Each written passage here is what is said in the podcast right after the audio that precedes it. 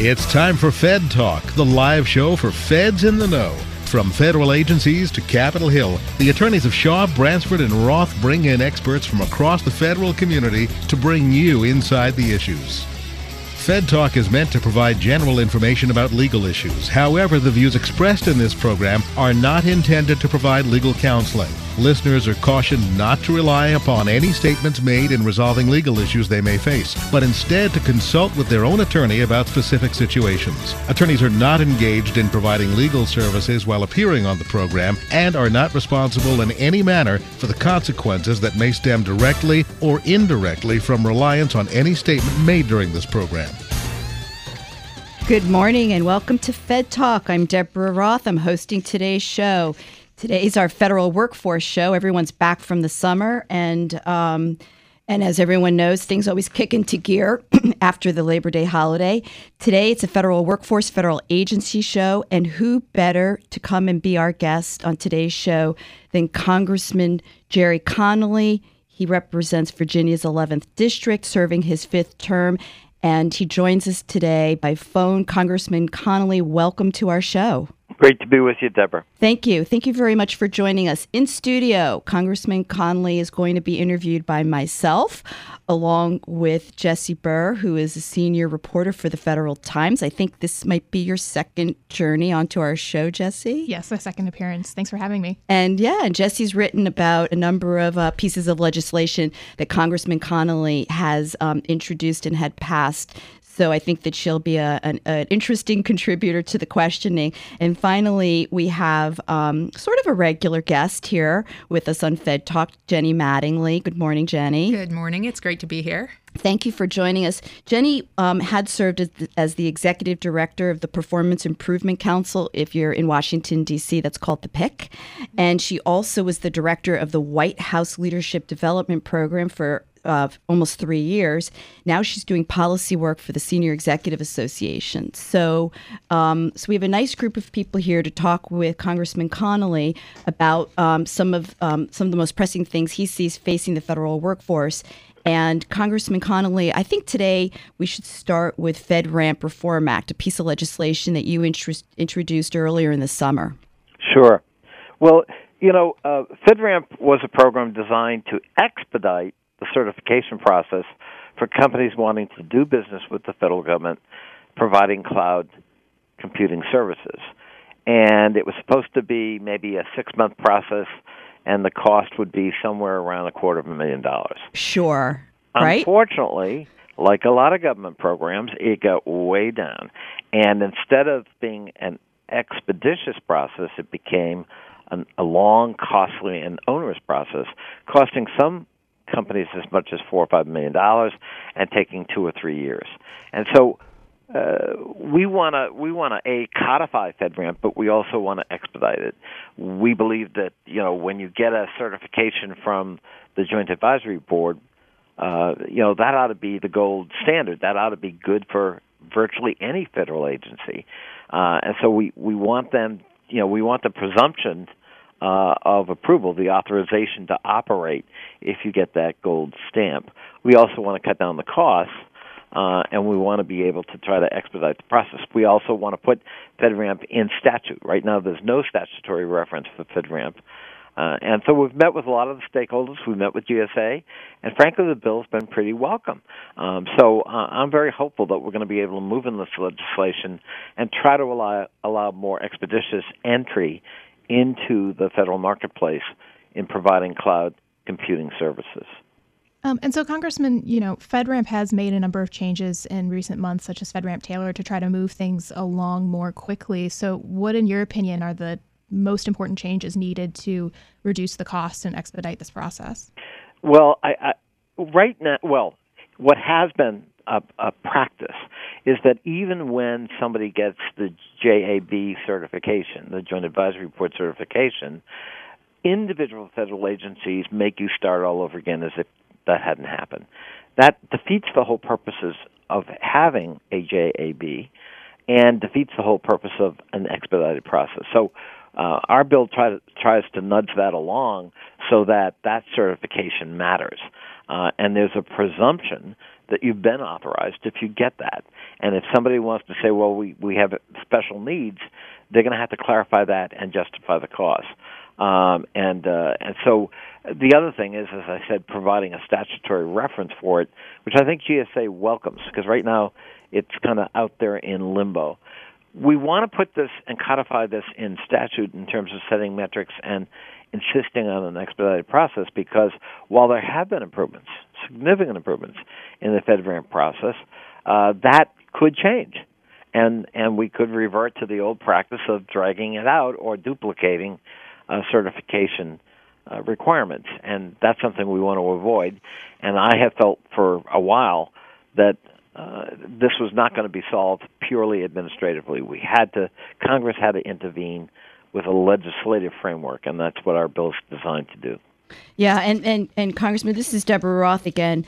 Um, for our listeners who might not know what FedRAMP is and does, can you give them a brief overview? It, it's it's a cybersecurity um, control, right? It, yes, although it's also for to it's a process. The Federal Risk and Authorization Management Program, uh, FedRAMP, is is supposed to be a program that helps com- uh, companies that want to provide cloud computing services and cyber services to federal agencies to get certified as a desirable vendor uh, in an expedited process. And uh, the goal is absolutely a worthwhile one, but the process has fallen short uh, for much of the time of uh, FedRAMP's existence in really reaching its goals. And so we want to set metrics. We want to expedite the process. We want to make it a lot less costly and a lot less time consuming so that companies can provide services. The federal government desperately needs the services the private sector can provide especially when we're talking about moving to the cloud. Yeah, and um, and one of the things I was reading about um, and getting ready for the show is, um, you know, FedRAMP started up in December 2011, which is almost seven years ago, um, and this idea of sort of a public-private partnership to provide a greatly needed service, you know, in order to do any kind of business, you know, the cloud services certainly would enable if, if your bill got passed and was and implemented um, would allow for greater shared services even between agencies. Yes, that's right. And and you know, some agencies are a little gun shy. They feel that uh, uh, there's a security issue and so forth. And I would simply point out the CIA has retained the services of the private sector to move to the cloud. So if, if the CIA, which is arguably the most security conscious agency of the federal government, is comfortable partnering with the private sector, HUD and HHS and other agencies can feel similarly comfortable. Yeah, you know what this reminds me of as an analogy is um, even to this day, I think there's an executive order that supposedly prohibits it, but um, agencies and, and government departments still resist accepting the security clearance of one agency right. uh, to another. And um, this sort of feels like the same thing. And and our bill is designed to try to end that practice. Uh, that you know, if if you've been certified in the process, that ought to be good. Uh, that ought to be one window shop uh, process, as opposed to no, there are 24 windows you've got to go to, and each one has its own unique requirements that are time consuming and costly. That defeats the whole purpose of having a FedRAMP in the first place. Yeah. It certainly makes the whole process more complicated. Yes, yeah, and Congressman, this is Jessie Bur. I was wondering if you have any plans for an enforcement mechanism of the legislation to make sure that agencies are actually uh, using each other's authorizations. Well, you know, um, I think the model we've got is FITARA, um, the Federal Information Technology Acquisition Reform Act that I wrote with um, Darrell Issa. Um, we've had a series of hearings, and we created a scorecard for compliance and uh, in fact, we're we're going to have our seventh seri- series of hearings this fall. Um, so that that sent the word out to federal agencies that we didn't just pass a bill and now are going to move on and ignore it. We're going to insist on its implementation and we're going to monitor it. And we've had broad bipartisan support for that effort since FITARA became law. And uh, I would I would suggest we will do the same with FedRAMP once my bill passes and uh, signed into law by the president. Yeah. Well, Um, I, I, think um, you know there's nothing like a piece of legislation to be the actual stick to um, you know get compliance and a focus um, for implementation. And I'd be curious to see if it actually did cut down the cost and the complexity of the authorization process. Because if it did, it seems like um, a potentially viable format for the other issue I raised, which is even to this day, um, you know, 15, 16 years or I guess it's more, 17 years after 9/11, agencies still are very reluctant. It's it's it's rare that one agency will recognize the security clearance um, granted by a different agency. They still want to go through their own process, which clearly has to be creating an, an um, part of that backlog um, that you know that's just dogged yeah, OPM. I think that's right. Uh, you know, we we unfortunately have this silo mentality in the public sector. Uh, it's not unique to the federal government, but it certainly characterizes much of the operation of the federal government. And and sometimes that's useful and yeah. protecting the you know the the uh, the jewels of the realm. But on the other hand, it, more often than not, it becomes an enormous bureaucratic uh, impediment to, frankly, uh, making progress and protecting actually the assets of the federal government. Um, I don't believe that silo mentality has served us well when it comes to cyber. Uh, and the OPM breach is, you know, Exhibit A in mm-hmm. that regard. Mm-hmm. So, so trying to establish best practices and a high standard that can apply to everybody is really the goal here. And so that we don't need 24 different policies and approaches to how we guarantee security.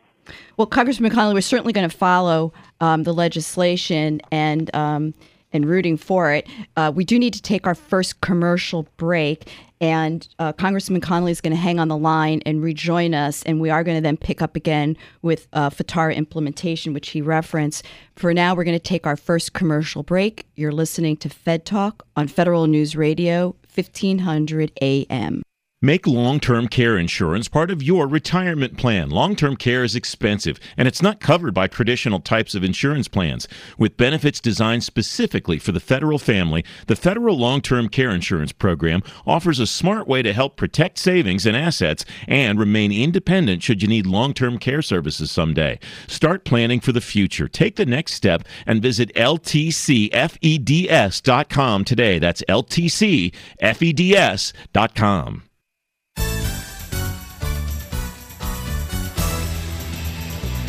Welcome back to Fed Talk. I'm Deborah Roth. I'm hosting today's Federal Workforce Federal Agency show. Our guest today is Congressman Gerry Connolly. He's Virginia's 11th District Congressman, serving his fifth term. And with me in studio is Jessie Bur from the Federal Times and Jenny Mattingley from the Senior Executive Association. Congressman Connolly, you mentioned FITARA um, in the first segment, and why don't you um, remind our listeners what is FITARA and where does it stand? The, FITARA, the Federal Information Technology Acquisition Reform Act, is essentially um, kind of a comprehensive piece of legislation to set a framework for how the federal government purchases and manages IT. And uh, the the impetus for doing this uh, was twofold. One was the awareness of legacy systems. We have computers that go back 40 years. Mm. Uh, we even use COBOL in some of our federal agencies. The only good news about that is apparently the Chinese don't know how to hack into COBOL. but but uh, those legacy systems are very costly. They eat up about 40 or 50 percent of the entire IT budget of the federal government, which is about 96 billion dollars a year. They're very inefficient. They're not cyber secure. Uh, they can't often be encrypted, and uh, and they need to be replaced. And we've got to provide incentives for doing that. Secondly, the second impetus for the bill was uh, data centers. When Vivek Kundra, Obama's CTO, was uh, coming up with this 25 point plan, at that time he identified about 1,600, as I recall, data centers throughout, spread out throughout the federal government, and he wanted to cut that in half, get it to 800. My bill, as part of FITARA, would cut that in half again to 400. Mm. Well, what we discovered was we didn't have 1,600 data centers, we had over 12,000. Mm. And and and and until we decided on the scorecard, uh, no progress was made. The only progress made was identifying new data centers.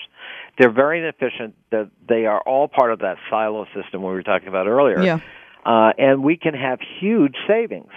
So, uh, so our goal is to really consolidate data centers, move to the cloud where you can, uh, and try to effectuate savings. And the good news is, so far, we think about three billion dollars have been saved in data center consolidation, and we have a lot more progress to make. The other aspect of the bill that's really important is the management uh, challenge. In most private sector firms, no matter how big, if you ask the CEO how many CIOs, chief information officers, have you got, they look at you kind of funny and go, "Well, one." One. But in the federal uh, government, uh, spread out over 24 agencies, we have 250. Mm. And and so that kind of means no one's accountable, no one's really in charge. Mm-hmm. And in many cases, the premier CIO does not report to the secretary. And so we're trying to change that. We want a primary CIO who is accountable, is responsible, and can and empowered to make decisions. And and that CIO needs to report to the boss. Because if you're going to make cyber and IT management a priority, uh, everybody knows in you know the workplace that if you're not reporting to the boss, it's of secondary importance. If you're reporting to the guy who's sort of in charge of widgets, the bowels of the of the agency, uh, you most certainly aren't empowered to command uh, not only respect but uh, influence in terms of decision making. So we want to empower CIOs. We want to get every federal agency to have a premier CIO who is responsible to and reporting to the head of the department or the agency. Uh, in this case, in most cases, the secretary of the of of the uh, cabinet office. And so, Congressman, uh, we're going to be coming up on the next iteration of the scorecard in a couple months here. Is there anything you can tell us about what might be on that scorecard or what your primary focus is going to be? Well, we continue to modify the scorecard to take into account lots of things like software development and patent uh, control, uh, but the fundamentals remain the same. How are you doing on data center consolidation? Uh, how are you doing on IP management, intellectual property management? How are you doing on the reporting uh, lines in the organizational chart for the CIO? Uh, and uh, and and how are you doing in project management? Have you got a system in place so that there are flashing red lights when there could be a problem? A lot of agencies kind of covered that up, saying we have no we have no at-risk projects. That's absurd. Uh, of course you do. And and again, the purpose of the scorecard is to measure progress and and to encourage uh, cooperation and implementation. It isn't to create a scarlet red letter on your back. Um, and so so we've tried to approach it in that spirit. And the good news is more and more federal agencies are coming around uh, to see the value of this uh, statutory framework and the genuine benefits that flow from implementation. And Congressman, this is Jenny Mattingley with Senior Executives Association. I think this is such an interesting framework, and with the scorecard too. And you mentioned the CIO challenge, but I know some agencies have stayed relatively flat on their scores on the scorecard or even maybe had some minor steps backward. And I'm wondering if there are other challenges that you've identified after having seen this scorecard now play out that weren't originally on your radar. Um, working very cooperatively with the GAO and with those uh, enlightened CIOs who want to get right, you know, with the program um, I think we're seeing real progress, and I think we're going to see measurable progress in the scores in some agencies. Uh, there are some unique aspects to given agencies where the CIO, frankly, whole whole chunks of the agency are not within his or her purview, and we understand that and can make allowances for that. But um, I, I, I actually think there's a growing spirit of cooperation. Interestingly, um, I think there's the potential for having a partner in the innovation efforts of the administration.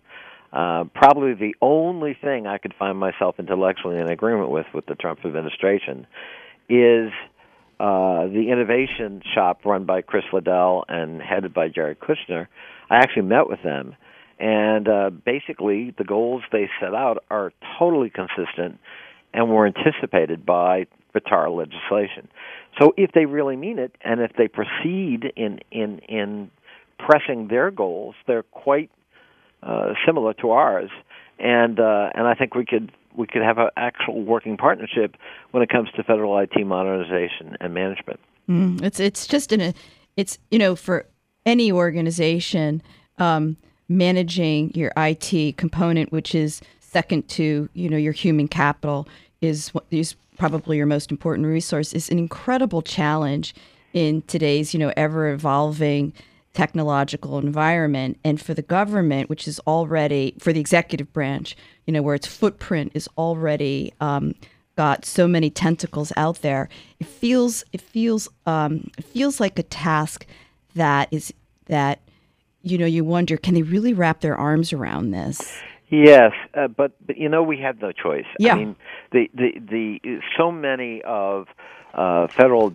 uh, data assets are at risk. Mm-hmm. Um, and, and, and, that's even, one of the points I wanted to make to you, Con- uh, uh, Congressman Connolly, is like one of the things to me that you know that seems at the very heart of of FITARA is you know there's a national security component to right. to getting control of this. That's right. Uh, absolutely. And unfortunately, uh, the worst performing agency consistently is the Pentagon. Yeah, F Uh, they they just insist on going their own way. They don't have their act together, uh, and uh, I, you know you ask yourself what could go wrong, um, because there is absolutely a national security aspect uh, to that. Uh, but but other federal agencies understand, I think, that there's a huge upside to making these investments and to implementing the law.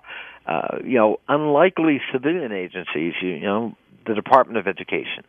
Well, the Department of Education has data on 44 million Americans if they applied for any federal help with respect to student loans. So 44 million Americans are in a database at the Department of Education that includes a lot of their personal financial information, mortgages, credit uh, scores, uh, bank accounts, savings accounts, checking accounts, and the like. And uh, you know that that database being breached obviously could compromise an awful lot of Americans, as the OPM breach did. right. And so we want to we want to make sure that we're anticipating those threats and trying to address them before a crisis occurs. Yeah, and um, you know, people. It's that sort of unseen thing that uh, you know, technology and cybersecurity. Um, it's unseen until you have one of those breaches, and then it's on everyone's radar. So That's FITARA, right. FITARA is clearly a very important piece of legislation, and um, certainly the federal community. We know Jessie Bur will be watching the scorecard Absolutely. um, Right. and reporting on it and getting back with you on that. Um, but we know you um, just have a few more moments with us on the phone. And I think another issue that's very important to the federal workforce and probably many of your constituents is the telework um, bill that you Yep. introduced earlier in the summer. If you could just let our listeners know about that. Well, um, this is an area where, despite the innovation agenda championed by the Trump administration, we're seeing regression uh, on the part of the administration in two uh, cabinet agencies, in particular, USDA and the Department of Education, where arbitrarily they decided that uh, telework shall mean no more than one day a week. That defeats the whole purpose of telework. And so we've introduced a bill to require every federal agency to meet a goal of at least 22% of the eligible workforce teleworking, which is the current level of federal participation in telework, so that we set a, a floor. Uh, we also want them to, if they're going to develop policies like USDA and Department of Education, they have to submit to Congress a justification, and they have to account for the lost cost savings uh, with those kinds of measures. Again, designed to discourage regression and encourage more telework. What do you tr- Uh, what do you attribute to their the push to decrease? Well, the i- i- in in the case of USDA, uh, credible accounts are that the secretary himself, Mr. Perdue, uh, was walking around and, and asked for somebody and was told, "Well, that's that individual is teleworking today," and that got his back up, and he decided on the spot that he would change that policy. And and the irony of that is USDA is the sort of pilot that the innovation folks at the White House are using, and had one of the highest and most successful telework participation rates in the federal family. Um, so it, it, it, we you know we have to avoid that. We have to set metrics. Telework is important on many many accounts, mm-hmm. not just because it improves morale and productivity, though it does, but it's also an essential ingredient for recruiting the next generation of federal employees. Millennials expect there's a robust telework program in place.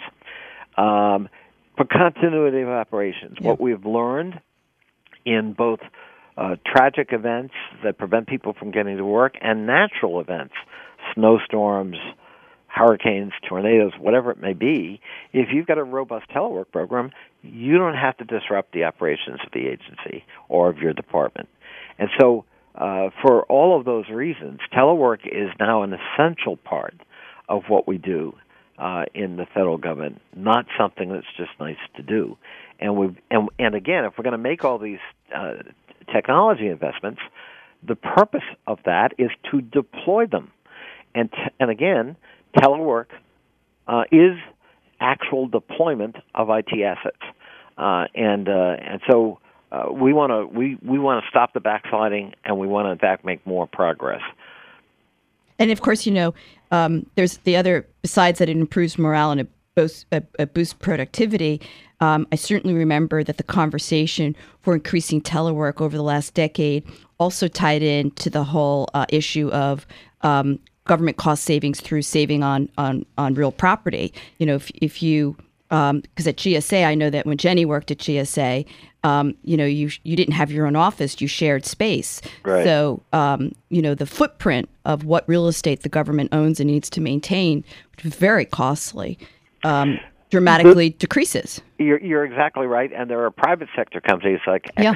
Accenture yeah. that have gone to officeless work environments where if you have to go to the office, you just sign up like a hotel room and and and, and get an office assigned to you that day. Yeah, Cisco's um, like that, Google's like that, Microsoft's yep. like that. It, it, it, a lot of telework, the, the a lot of the impediment in the federal workplace is because we're so juridical, we're so rules bound mm-hmm. uh, that we can't accept culturally that if I can't see you, you're not working. And the example I use is say in the private sector, you're a federal contractor, and your job is to write proposals. Now, if you write proposals and you have a hit rate of 90%, 90% of your proposals get funded, get accepted, they're awarded. You know what? I don't care if you're at home eating candy and then your PJs, keep on doing it. It's sort of the Lincoln uh, philosophy of management when people criticize Ulysses S. Grant for because he maybe drank. Lincoln uh, allegedly said, "Really, what? Uh, tell me what brand of whiskey he drank, and I'll send a barrel of it to all of my generals because he wins." Yeah. So, so, so it's it's really the work product. It's the Mm-hmm. outcome, not the process, that matters or ought to matter. And and we need to get over that and expand telework opportunities, not contract them. Yeah, well, I'm sure that the uh, federal workforce in the D.C. area will be watching your bill very closely, um, and so will we here at at Fed Talk. Um, and wishing you all the best on that. But but we're going to take our mid-show break. Congressman Connolly, we know that you need to depart us at this point. We want to thank you for being on our show this Thanks morning. so much. Great pleasure being with you. And thank you for all the work you do for federal employees. Thank you. Yeah, we got to make sure that we get a, a raise for federal employees. Yeah, we'll be talking about that after you depart because um, Okay. I know our listeners want to know about that. Um, but thanks again for all you do. And we're going to take our mid show break. You're listening to Fed Talk on Federal News Radio, 1500 AM. Make long term care insurance part of your retirement plan. Long term care is expensive, and it's not covered by traditional types of insurance plans. With benefits designed specifically for the federal family, the Federal Long Term Care Insurance Program offers a smart way to help protect savings and assets and remain independent should you need long term care services someday. Start planning for the future. Take the next step and visit ltcfeds.com today. That's ltcfeds.com. If you're a federal law enforcement officer, then you know to do your job, you tap inside sources. To have a voice on policy and legislation, you join FLEOA. And when you want federal law enforcement officer news and up to date federal court decisions, you read FedAgent.com. If you aren't reading FedAgent.com, subscribe today. It's free. Don't let this source pass you by. I'm John Adler. President of the Federal Law Enforcement Officers Association, and I approve this message.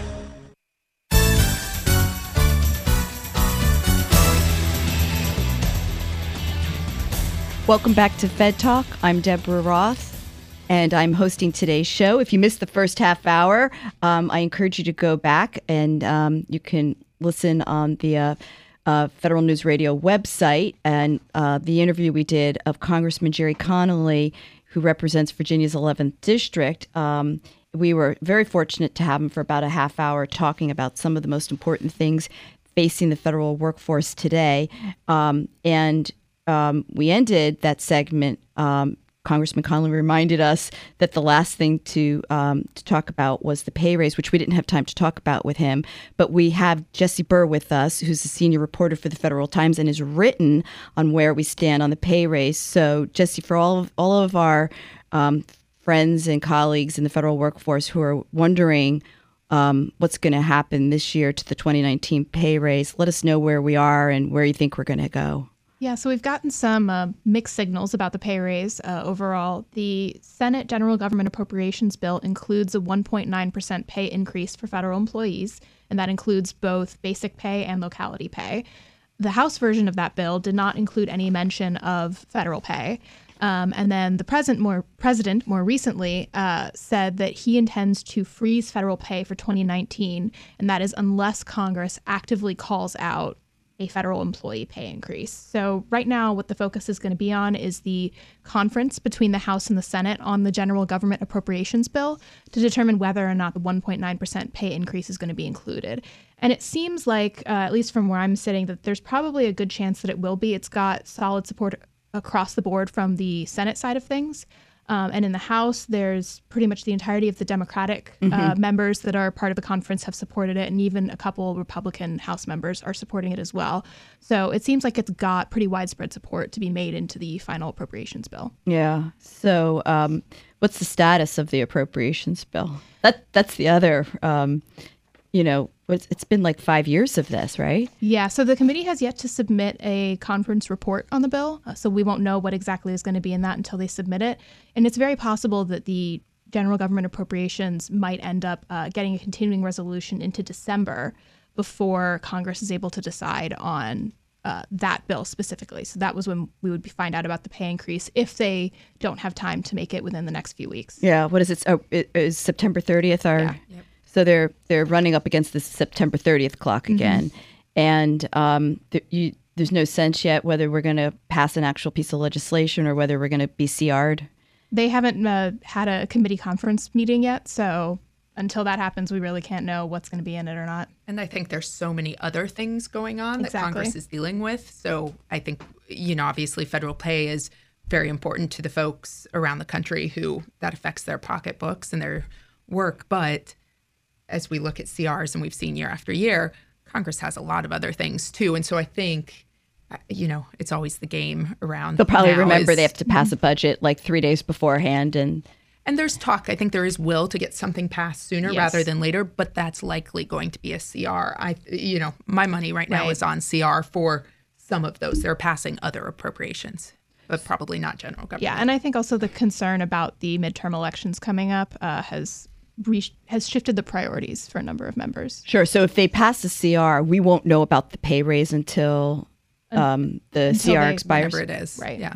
So um, that should create, um, you know, the uh, regular amount of angst in the federal workforce and in the, um, you know, in in federal workforce communities. You know, as they watch not only their own pay funding but the funding of their agencies.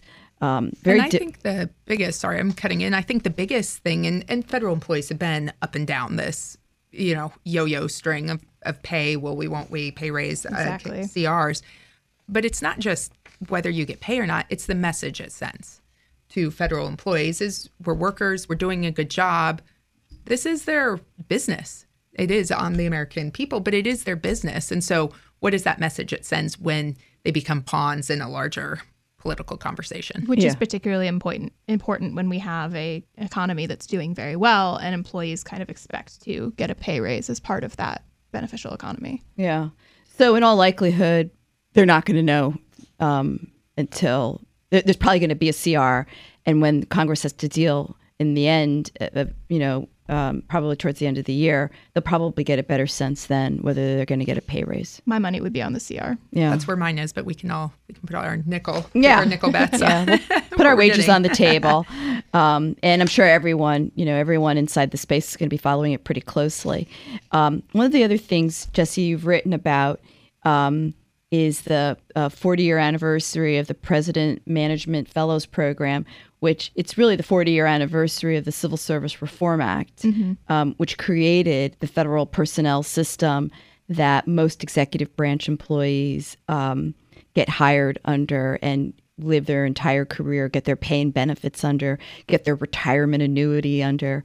Um, you know, it's it's hit forty, and um, but one of the things you wrote about was the President Management's Fellow Program. Tell us about that. And then Jenny, of course, um, you sort of had related space to that, so it'd be interesting to hear your perspective.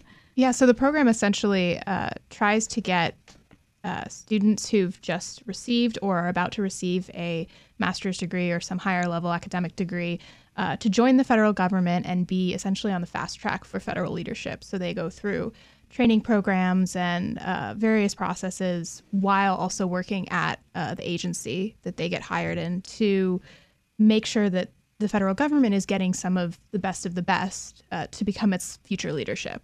Yeah, and it's a two year it's a two year appointment. Yes. Um, it it's it, it, it was previously an internship. It was the PMI. So a lot of feds currently in service will have been PMIs. PMF came in uh, not too long ago in the scheme of federal programs. Yeah, Right. And now it's a it's a full time position with full benefits and everything. Yeah, and um, it's a two year two year appointment, and they get full benefits, and they're actually an employee. And I still like I hear, um, you know, anecdotally on on matters that I work on for clients, um, there still feels like there's confusion in the workforce that these um, the PMFs really are employees. They some I think some of the um, more senior, uh, you know, older uh, folks in the workforce view them as interns, you know, what they used to be. And they don't, I'm not sure they're getting the same treatment and cachet that the program really is assigned to them, which is they're really an employee.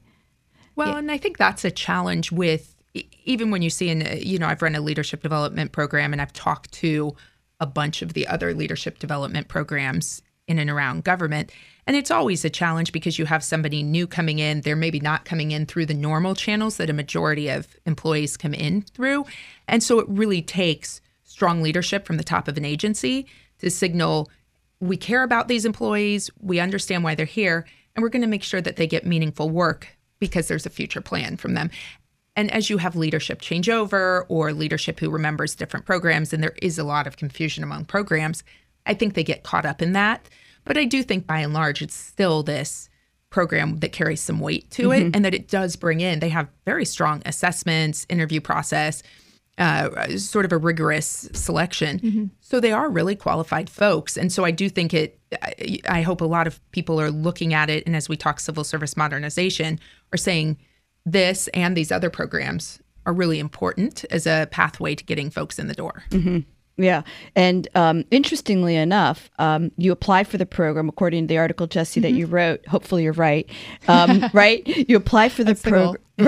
right, right. You apply for the uh, for the program through the USA job site. Mm-hmm. yeah. You know, yeah. a- So it, it, in many ways, is much like the regular job application process for the federal government. It's sort of designating these specific employees as uh, getting a special focus on their leadership potential. Yeah, it's very. You know, I didn't appreciate that you applied for it. Um, you know, through the normal channel Yeah. of any other federal position, and then um, and then through your reporting, you report that fifty to sixty percent of those um, who apply are actually selected. So what That's I'm- a pretty high rate. Yeah, what ends up happening is uh, you first submit an application to the PMF program by itself. Um, and if you are chosen as a finalist for that program, then you're able to apply through USA Jobs to any of the PMF designated positions at a variety of agencies. And so about 50 to 60% of the people who are chosen as finalists end up actually getting placed in an agency.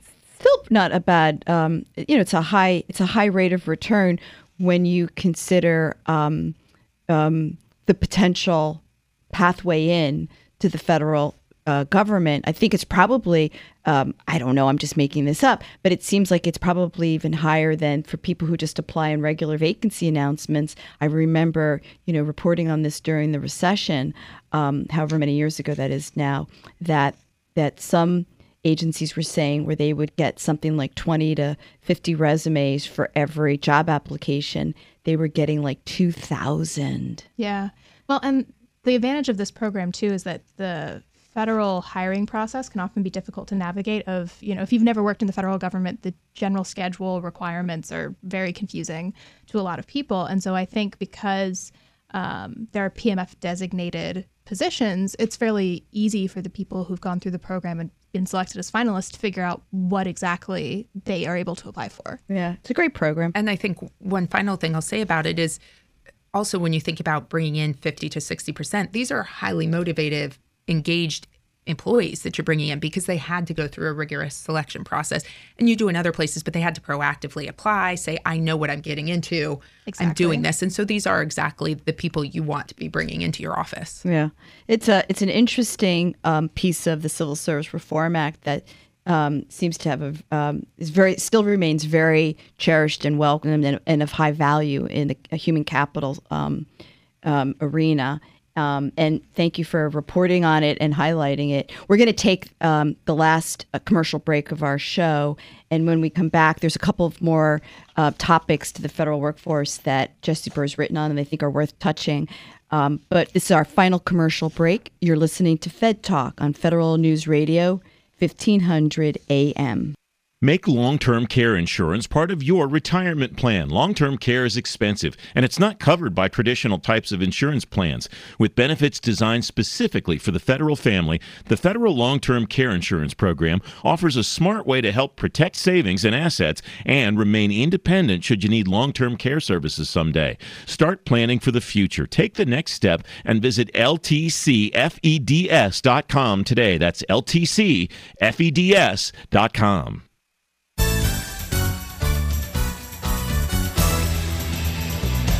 Welcome back to Fed Talk. I'm Deborah Roth. I'm hosting today's show. It's a federal workforce, federal agency show, um, which is a nice uh, arena to get into after summer and the Labor Day holiday. We had at the very beginning of our show for the first half hour. If you missed it, go back and listen to the uh, podcast. We had Congressman Gerry Connolly. Uh, from Virginia's 11th District. He joined us for the first half hour. We're now joined by Jessie Bur, who's a senior reporter for Federal Times. Jenny Mattingley, who's with the Senior Executive Association, but previously was the executive director of the Performance Improvement Council and director of the White House Leadership Development Program. And who two better people to um, talk with uh, regarding some recent reporting from Jessie, um, where just recently uh, OMB um, at um, a council event talked about the need to retrain. I love this 300,000 federal workers. Tell us about that. Yeah, so uh, William Eggers of Deloitte said that he had a meeting with OMB in which they mentioned that they're aiming to retrain 300,000 federal employees. Uh, and it sounds like the main objective for this is that with the um, reform for the federal government, the president's management agenda, the administration is trying to uh, change the skill set of the federal workforce to reflect the 21st century needs. So, a lot of IT skills, uh, a lot of more um, modern jobs that might not have existed 10, 20 years ago. And so it seems like this retraining of 300,000 feds is aiming to try to get these federal employees reskilled for the jobs that the administration believes the federal government is going to need in the next five, 10 years. And I would jump in and say that's the sort of big picture side of it, but the buzzword a little bit that everybody's talking about, and this isn't just a federal employee or federal agency challenge, it's a across the world 21st century challenge is AI, right? right? As we're starting to look at technology taking over jobs that people used to do, there really is a change of are these, and I think Bill Eggers says this as well mm-hmm. in his presentation, is there are all these jobs out there that are pretty routine, rote jobs that can be checkout cashier at CVS. Right, mm-hmm. right. You're I check out myself phone. now. Right, and so all of a sudden, what happens to those people in the federal workforce? And we were talking about this earlier. They're highly qualified many of them are actually all of them are you know for the most part highly educated they are care about the country So why wouldn't you? Is the optimistic side of why wouldn't you give these folks the skills to succeed and move on? Right, into and a bigger number things? of these people too. It, AI might not even eliminate entire jobs necessarily, but it might take away fifty percent of the job that you currently do. So the retraining would get those federal employees uh, primed to be able to take on a secondary job or secondary responsibility that they wouldn't otherwise know how to do. So the th- number 300,000, that comes from OMB? Uh, yeah, well, that comes from OMB through Eggers. Yeah, yeah. It's a big number. Um, you know, when you consider the federal workforce is around 2 million in the executive branch, um, that's a really big number. it's a huge number and it's incredibly difficult to do something like this. I, I being, and I've, I've said this earlier to you all, but instead of playing devil's advocate, I'm going to play the optimist advocate or something here, which is we really should be looking at what skills people need in the 21st century. I mean, this is not 50, 70, even 40 years ago when uh, the CSRA came into being. All of a sudden, we've got different skill sets we need. And so, if this is a launching point to have that conversation of what skills do we need, what jobs do we need, what sort of talent in the government, I think it's a good doorway to that. The devil's in the details of how do you actually implement something on this scale. Yeah, and Jenny, that's a a good launch into what, what I wanted to ask you, given your experience running the um, White House Leadership Development Program, where you were training, you know, 15s to move into SES positions. Um, and you hear this, and in fact, I think Jessie, you touch a little about this. Like you have like some small anecdotal criticism, complaints about the ability of the federal government to train its workforce on some current routine um, activities that it does. When you think about now trying to retrain them to do something else, that to me says we need Gerry Connolly to pass a piece of legislation to set up a training um, department of, of professionals who, because that's a car, that's right, Jenny. That's like a, a a a common complaint is that the training ability inside the government um, has has deficiencies. And people just don't have time for training. They're not given the ability. We don't have the resources. Every time we have a CR or have, uh, you know, budget cuts, training's one of the first things to go out the door. That's the adage. I think a couple of things. I think employees really want training, reskilling. I think they want those opportunities, but I do think it requires I was shaking my head at you a little bit, you know, during this shrug sort of thing about the the idea of whether we needed a policy framework or a legislative framework because I I do think you can legislate a lot of things. Some of this is a culture change. Mm-hmm. And some of this really needs to be signaled whether it's from the administration, sometimes from Congress, and sometimes from just the general senior leaders in there. We can train, we can do broad comprehensive talent management, and there are agencies doing it. How do you change the culture that we value trained individuals working in our, and that's how performance gets done. You don't have a job, uh, you don't have workforce outcomes if you don't have the right people in the right jobs at the right time. Yeah, no, it's clearly a culture, and um, and I think that the government has not done very well for decades on valuing training its workforce. The federal workforce inside the executive branch has probably some of them is probably one of the most complex employers of, of activities um, and the depth of of knowledge you need to perform those activities of of you know any employer in the world, public or private sector. When you consider how many at different aspects of our life and our society it's involved in, um, and for the large part, I do think much of the work inside the government is modernized. I do. Um, but I think you're onto something, Jenny, when you talk about artificial intelligence. That might be that tipping point piece that that gets that number up to three hundred thousand. And it's the tipping point for our global economy, for our national economy, for our federal workforce too. I think this is just the technology disruptor, and we're struggling with this as we go, from, you know, farther into the 21st century.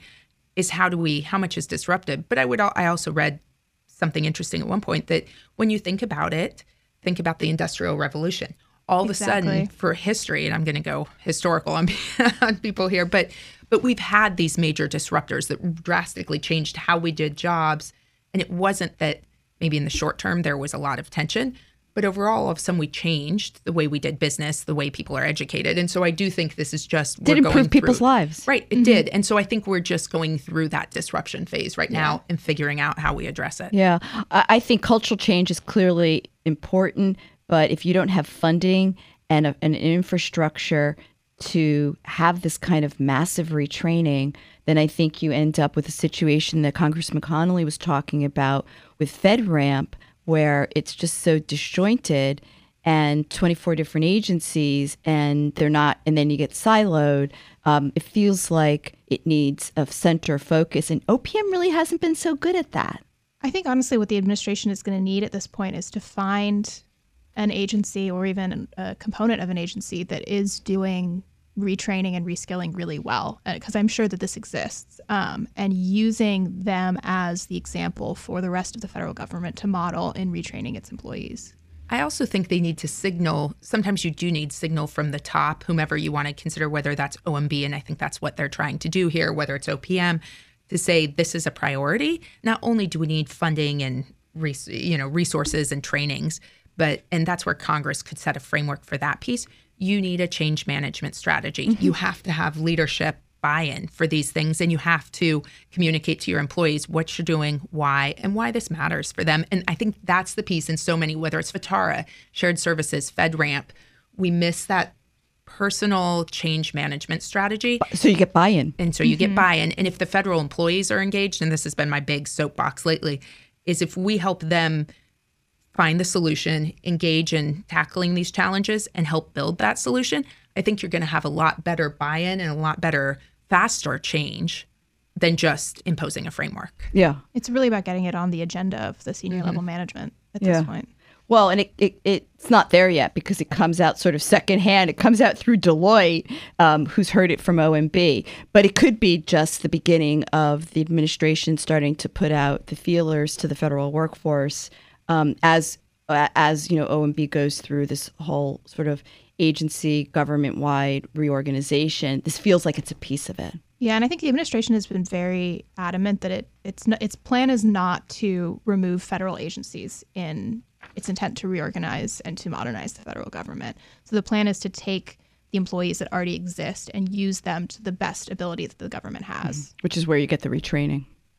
So we have about a minute left. Jessie, you've written about one other item. I think it's um, it- it's worth talking about. It's um, the USDA employee relocation um, uh, uh, agenda, which seems like it's getting sidetracked. Yeah, so uh, like you mentioned earlier, I think the USDA wants to save money on uh, real estate space and relocate some agencies outside the DC area. That not only brings them closer to some of the constituents that they work with, but also saves money on space that is very expensive in DC. Um, and I think the problem that a lot of people are having with this is that it's going to relocate about 700 federal employees. And Assuming they accept. Yes, and that's the issue is are these employees going to be willing to take their children out of schools to have their spouses relocate jobs, uh, basically uproot their lives to go to as a yet undisclosed location? You know, I think that's part of the problem, right? Where it's going to be. Yeah, they don't know where they're going. Well, and this goes back to exactly what we were just talking about, which is change management and communication. When you're transparent, when there's a business purpose, and when you build the culture, and there are agencies across government that relocate. I'm, I'm a product of a father who was a career DEA agent, right? We moved every two years. That is the culture, mm-hmm. right? And so if you're if you're transparent, if you build it in, if you work with your employees, it can have a positive effect. It's how it's actually carried out. That's Exactly. the trick. Yeah, and I think that's the missing piece is no one knows where they're going because they could be sending them to some great city um, where people might really welcome an easier um, lifestyle than here in the national capital area. Um, that was our last topic. Thank you very much for joining us for our show. We have Jessie Bur from the Federal Times and Jenny Mattingley um, now doing policy work for the Senior Executive Association. Thank you both. Thank, Thank you. you.